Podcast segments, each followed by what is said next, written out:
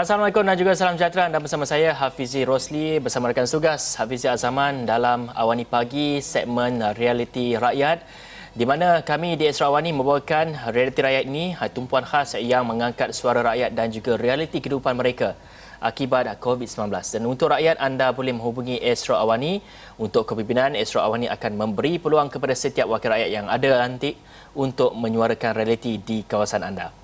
Dan ekonomi juga penting oleh itu daripada sekecil-kecil usahawan mikro sehinggalah perniagaan gedung besar ini adalah platform untuk anda suarakan dan juga inovasi yang mungkin diperlukan. Dan segmen Reti Rakyat hari ini bermula sekarang.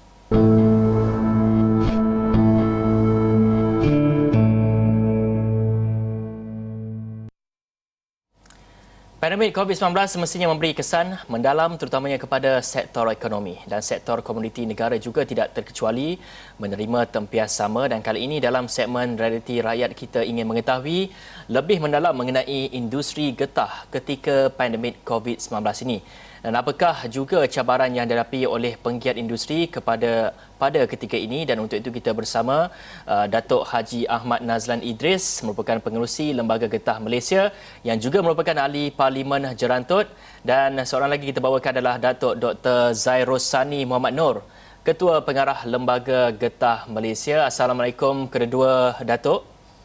Waalaikumsalam warahmatullahi Baik, mungkin kita nak teruskan kepada perbincangan kita sebelum uh, kita uh, mengetahui lebih lanjut uh, mengenai apakah cabaran yang dihadapi oleh uh, industri getah ini. Terlebih dahulu uh, dapat uh, Datuk uh, terangkan sedikit dulu mengenai uh, fungsi dan juga peranan uh, Lembaga Getah Malaysia kepada industri uh, getah negara. Kalau boleh uh, Datuk Haji Ahmad Nazlan Idris terlebih dahulu. Assalamualaikum warahmatullahi wabarakatuh. Salam sejahtera. Saya pertamanya mengucapkan tinggi terima kasih kepada pihak Asrawan ini berkongsi cerita rasa dengan keluarga besar Lembaga Getah Malaysia. Sebab mana kita tahu uh, pada pagi ini saya bersama dengan Datuk Ketua Pengarah untuk berkongsi rasa mengenai dengan Lembaga Getah Malaysia ini.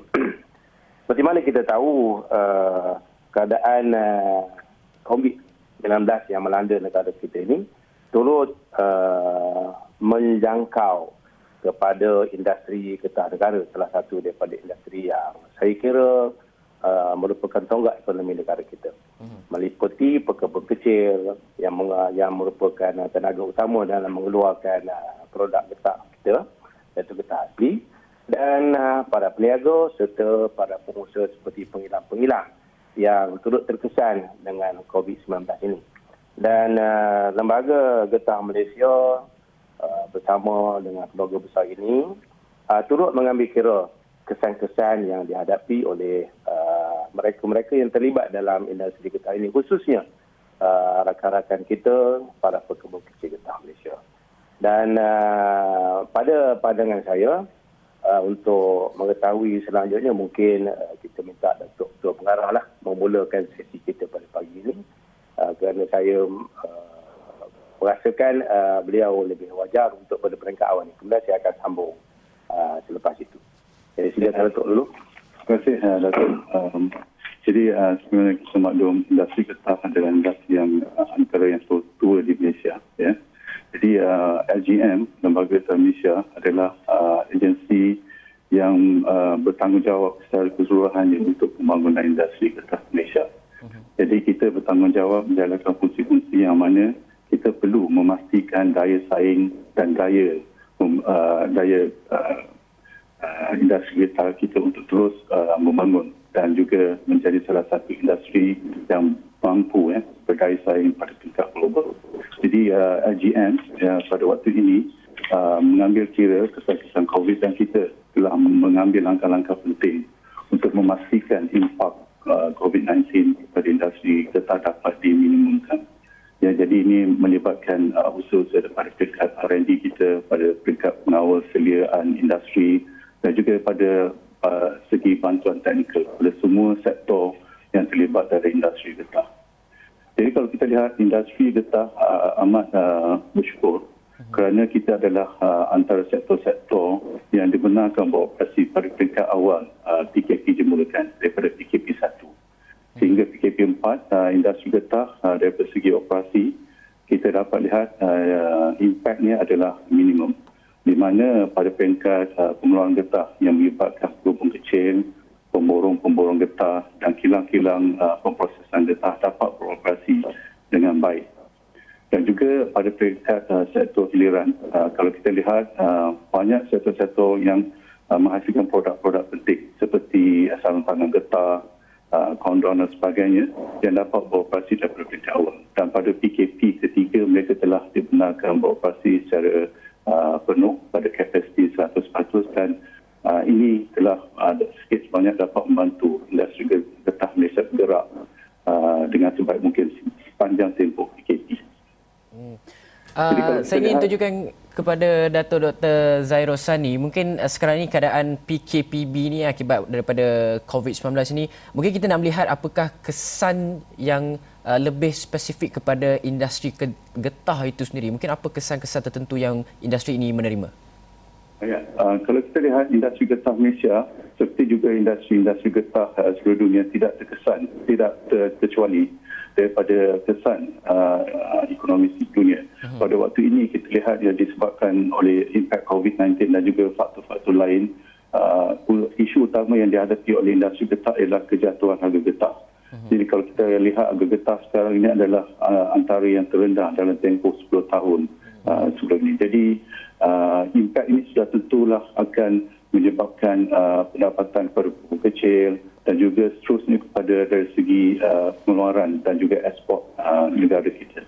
Jadi pada peringkat uh, penghubung kecil, uh, fokus utama kita ialah untuk memastikan penghubung kecil tidak uh, begitu terjejas dengan penurunan harga dan mereka dapat terus uh, keluar menoreh dan menghasilkan data dan seterusnya dapat uh, mengekalkan pendapatan mereka.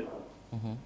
Pada peringkat uh, uh, ekspor, kita juga menjangkakan uh, disebabkan kejatuhan harga dan juga kekurangan permintaan pada peringkat dunia, ekspor getah uh, getah mentah dari Malaysia akan uh, sedikit terjejas. Kita menjangkakan penurunan uh, sehingga lebih kurang 10% berbanding dengan tahun 2019. Pada peringkat sektor liran, uh, ini adalah sektor yang kita kata uh, kita kira sebagai penyelamat untuk industri getah. Sebab di uh, penularan COVID-19, uh, sektor sarung tangan getah kita dapat uh, meningkatkan yang kita jangkakan pengeluaran uh, sektor sarung tangan getah dan juga produk-produk yang melibatkan uh, uh, peralatan kesihatan akan meningkat daripada 6 ke 15 status. Jadi ini secara keseluruhannya akan jadi uh, uh, akan jadi penyelamat untuk uh, sumbangan ekspor uh, kepada industri getah Malaysia. Jadi pada waktu ini ya kita ingin melihat bagaimana uh, sejumlah lebih kurang 450 ribu pengguna kecil yang berdasar dengan lembaga Malaysia, uh, lembaga getah Malaysia tidak terjejas disebabkan kejatuhan harga ini. Jadi kita uh, pada waktu ini sedang melaksanakan beberapa inisiatif utama. Yang pertama ialah uh, inisiatif uh, kita panggil insentif pengeluaran getah Malaysia di mana kita akan menyokong uh, harga getah. Uh, pada waktu ini kalau kita lihat harga getah pada peringkat ladang rata-ratanya adalah pada uh, sekitar RM1.70 dan RM1.60 sekilo uh, untuk getah scrap atau getah kalam. Jadi dengan sistem RPG ini, uh, kita akan dapat menyokong harga getah. Harga getah akan diterima uh, oleh pengkecil ada pada, uh, pada peringkat RM2.50 kilo.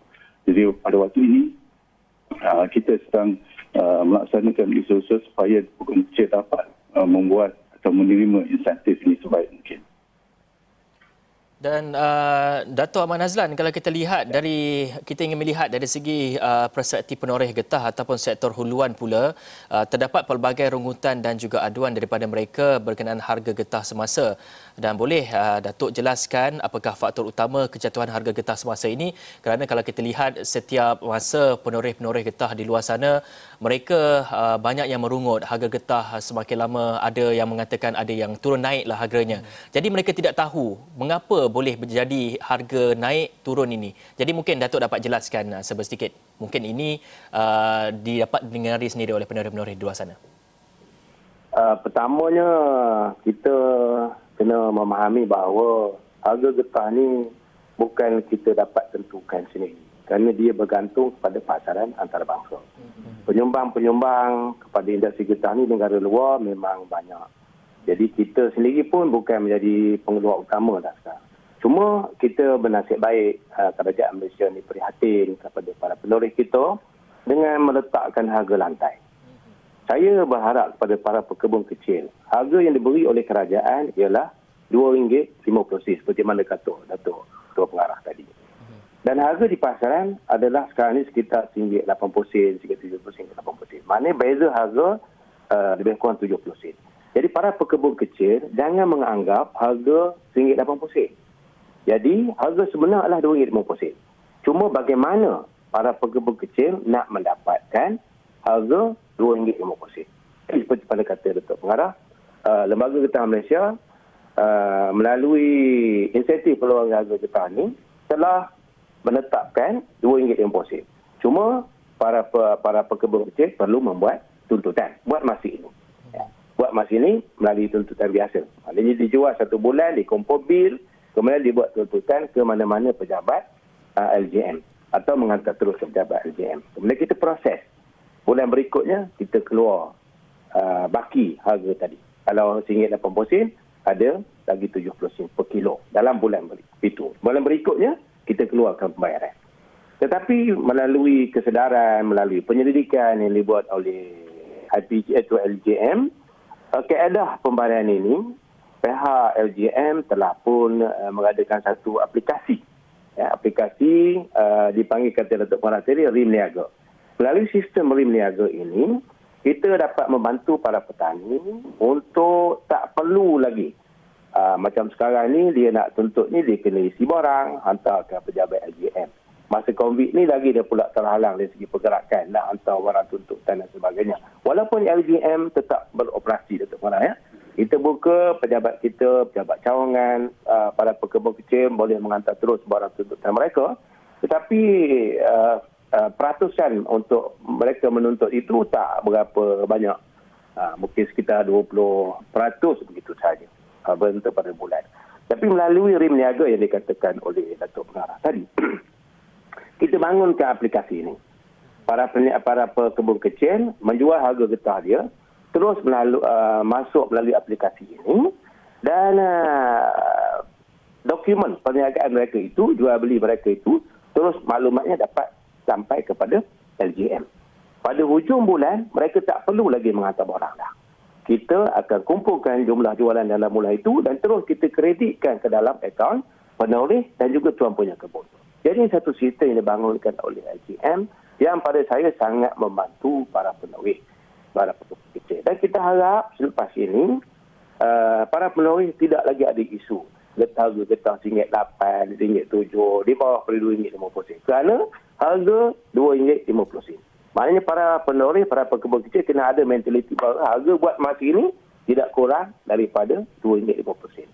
Dan kalau kita insyaAllah akan merancang beberapa program uh, dengan Datuk KP, dengan melalui kerajaan, dengan negara-negara pengeluar yang lain untuk kita bersama-sama menangani harga getah dunia. Ini di luar pada kemampuan kita sendiri, tapi kita akan berusaha. Untuk dalam negara, masa ini kita bangunkan rim niaga. Rim niaga sistem sangat mudah. Ah, para pembeli hanya perlu menggunakan handphone mereka saja. Kemudian ada satu perintah yang khas. Dia datang, penjual getah datang ke kedai itu, kemudian dimasuk dalam handphone dia dan terus sampai maklumat ke LGM. Tak ada masalah dah. Datuk. Saya harap sangatlah Datuk. para pembeli getah ni akan mendapat uh, menggunakan sistem ini. Hmm. Dan uh, melalui kajian yang telah dibuat oleh Lembaga Getah Malaysia, kita dapati uh, selama 16 bulan ya, kita buat kajian ini dan ini sangat uh, berkesan dan mendapat sambutan yang sangat baik di kalangan pekebun kecil dan juga para pembeli getah ini. Datuk, Datuk kalau ya, kita lihat ya. Datuk kalau kita lihat uh, Datuk katakan tadi adanya penetapan harga silin. Jadi penetapan harga silin ini sudah lama uh, dilaksanakan ataupun baru saja dilaksanakan oleh kerajaan dah lama dilaksanakan. Cuma tadi para pekebun kecil dia tak berapa nak mengikuti kewenangan tadi. Saya memahami. Contoh di kawasan Parlimen Jantuk sendiri. Uh, bagi penduduk yang penduduk kita berada di Ulu Temelih misalnya. Dia nak pergi ke pejabat kawan kita di Temelung. Hampir dekat 200 km. Dia kena pergi untuk membuat menghantar barang tuntutan. Dan ini kerana yang kadang-kadang mereka rasa tak berbaloi. Ha, orang kata tak berbaloi nak mendapat tuntutan baki harga 70 kilo. Tapi kita ingat 70 kilo tu banyak. Jadi atas kesedaran itulah Lembaga Getah Malaysia tampil dengan aplikasi baru yang kita rasa sangat dapat membantulah para penawar getah kita. Tak ada isu lagi dah. Harga RM2.50. Okey, baiklah. Kita banyak lagi nak ya. tanyakan kepada uh, kedua-dua ya. panel kita hari ini tapi sebelum ya. itu kita nak berhenti rehat dahulu seketika kembali selepas ini.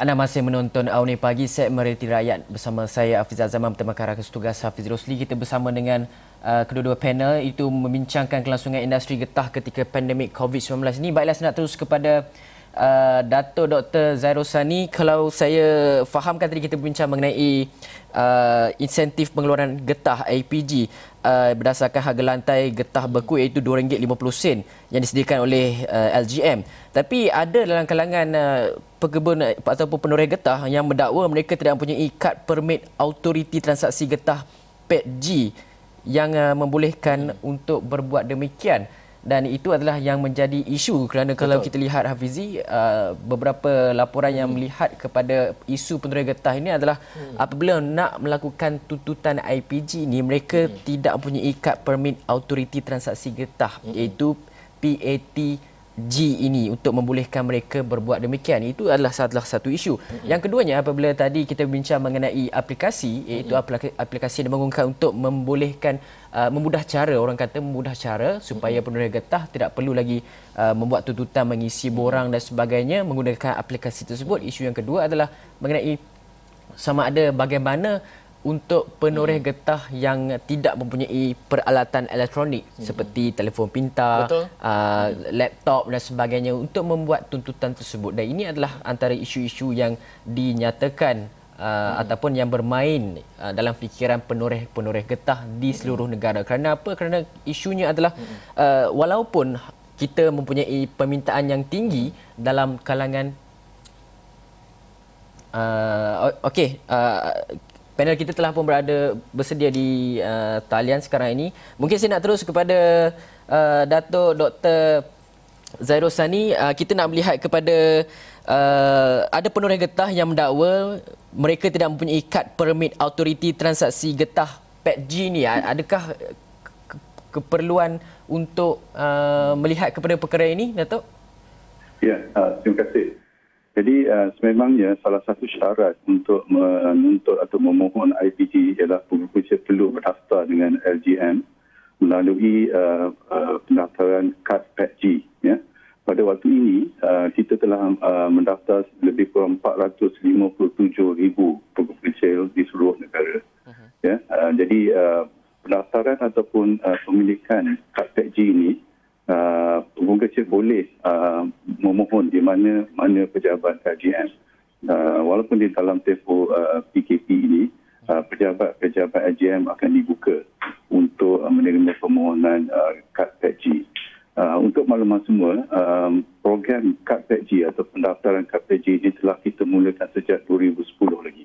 Uh-huh. Jadi kita rasa kebanyakan lebih daripada 90% daripada pengguna telah mendaftar. Cuma uh, kita dapat ya mungkin ada uh, segelintir pengguna yang masih belum uh, mendaftar untuk mendapatkan kad PHG ini. Jadi saya uh, ingin menyaran mana-mana kecil yang uh, masih belum memohon atau mendapat kad PHG perlu uh, pergi ke pejabat uh, AGM yang terdekat.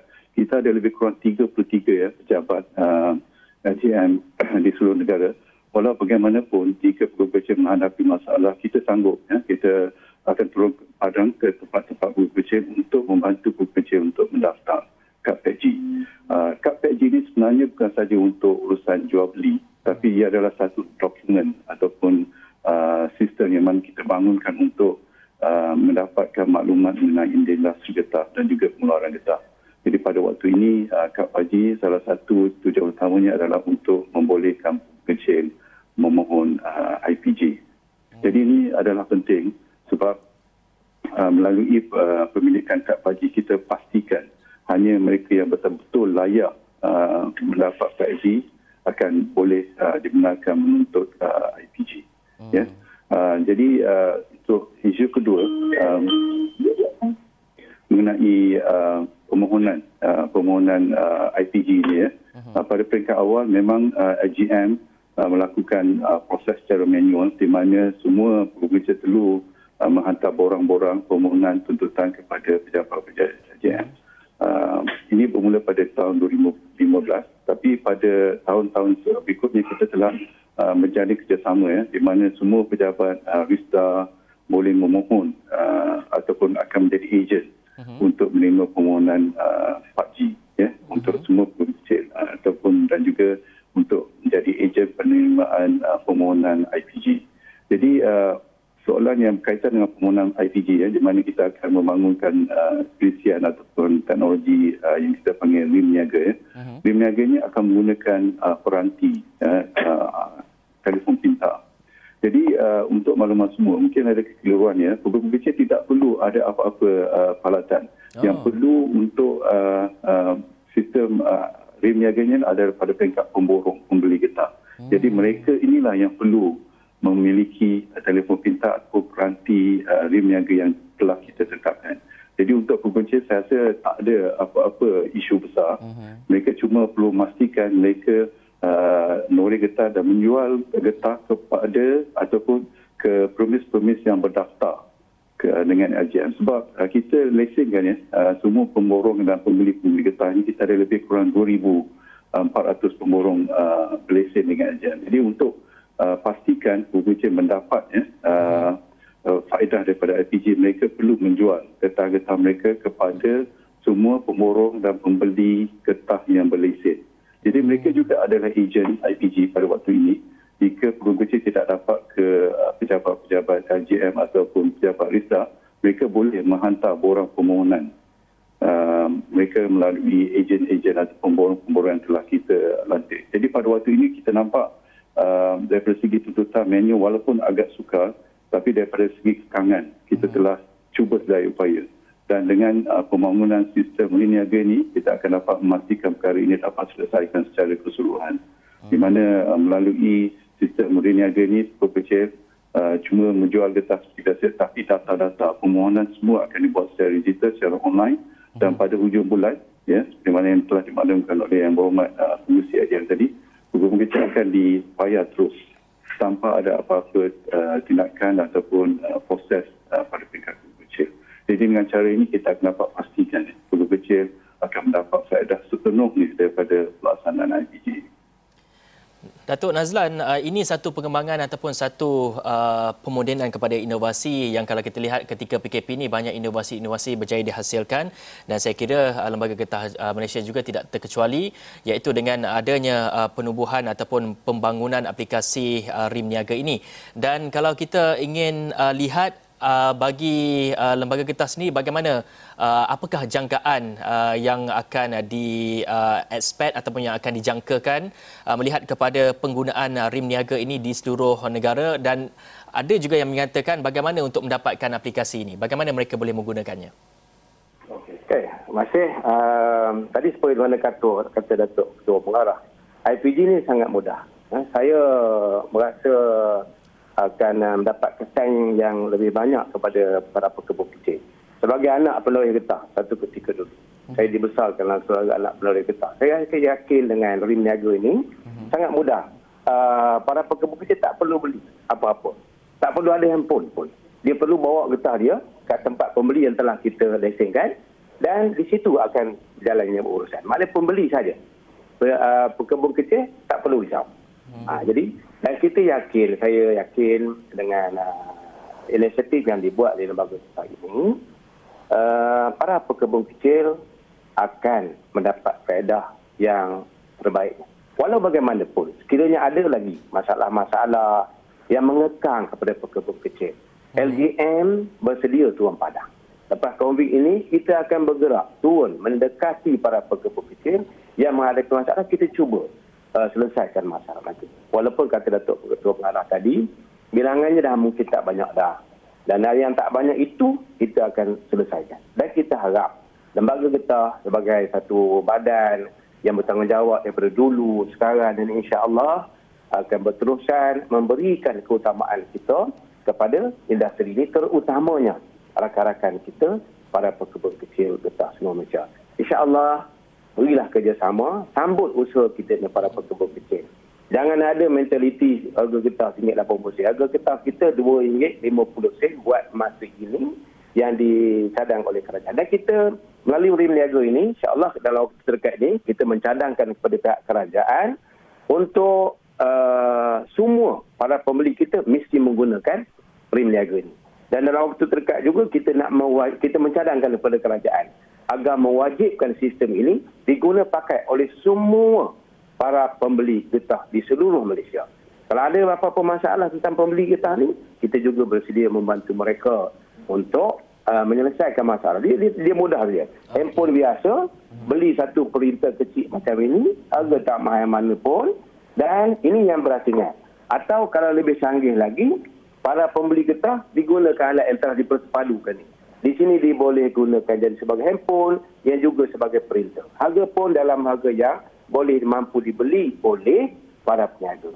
Kalau semua kita buat ini, insya-Allah masalah para pekebun kecil dan segi tuntutan melalui IPG ini dapat kita selesaikan. Dan saya menyeru kepada para pekebun kecil, kepada para peniaga, sambutlah usaha yang dirancang, yang digaris, yang dibantu oleh lembaga getah ini. Apabila kerajaan mengisyaratkan nanti, sambutlah usaha ini agar kebaikan industri getah ini akan terus berkekalan insyaAllah. Okey, baiklah. Terima kasih banyak ya. Datuk Ahmad Nazar Idris, pengerusi Lembaga Getah Malaysia dan juga Ahli ya. Parlimen Jerantuk dan juga Ketua Pengarah Lembaga Getah Malaysia, Datuk Dr. Zairul Sani Muhammad Noor atas perkongsian mengenai kelangsungan industri getah ketika pandemik COVID-19 ini. Baiklah, sekian daripada saya Hafiz Zaman. Hafiz Rosli. Assalamualaikum. Salam sejahtera.